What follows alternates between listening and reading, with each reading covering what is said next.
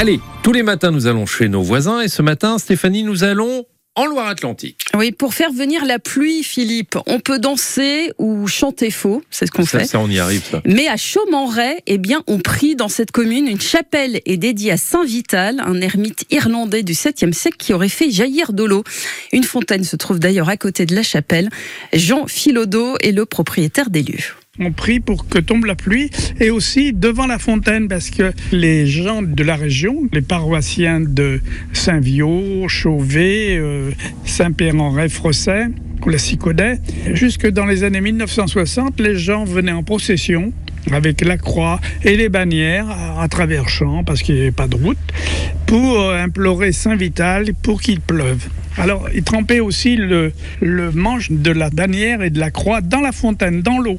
Et souvent, euh, au retour de la procession, il y avait une averse. Mais depuis euh, les années 60, euh, ces petits pèlerinages n'existent plus. Voilà, moi je propose euh, de remettre Ben oui, ben on va y aller. Au goût du jour ce On va, pèlerinage. on va aller euh, prier donc. euh, J'ai envie de vous dire, Saint- Saint Vital. chaussée au moine, amen. Et là, je sais pas pourquoi, mais je vois le fromage. je vois pas la pluie, je vois, je vois le fromage. C'est bien aussi un ermite irlandais du 7e siècle, Saint-Vital. Saint-Vital.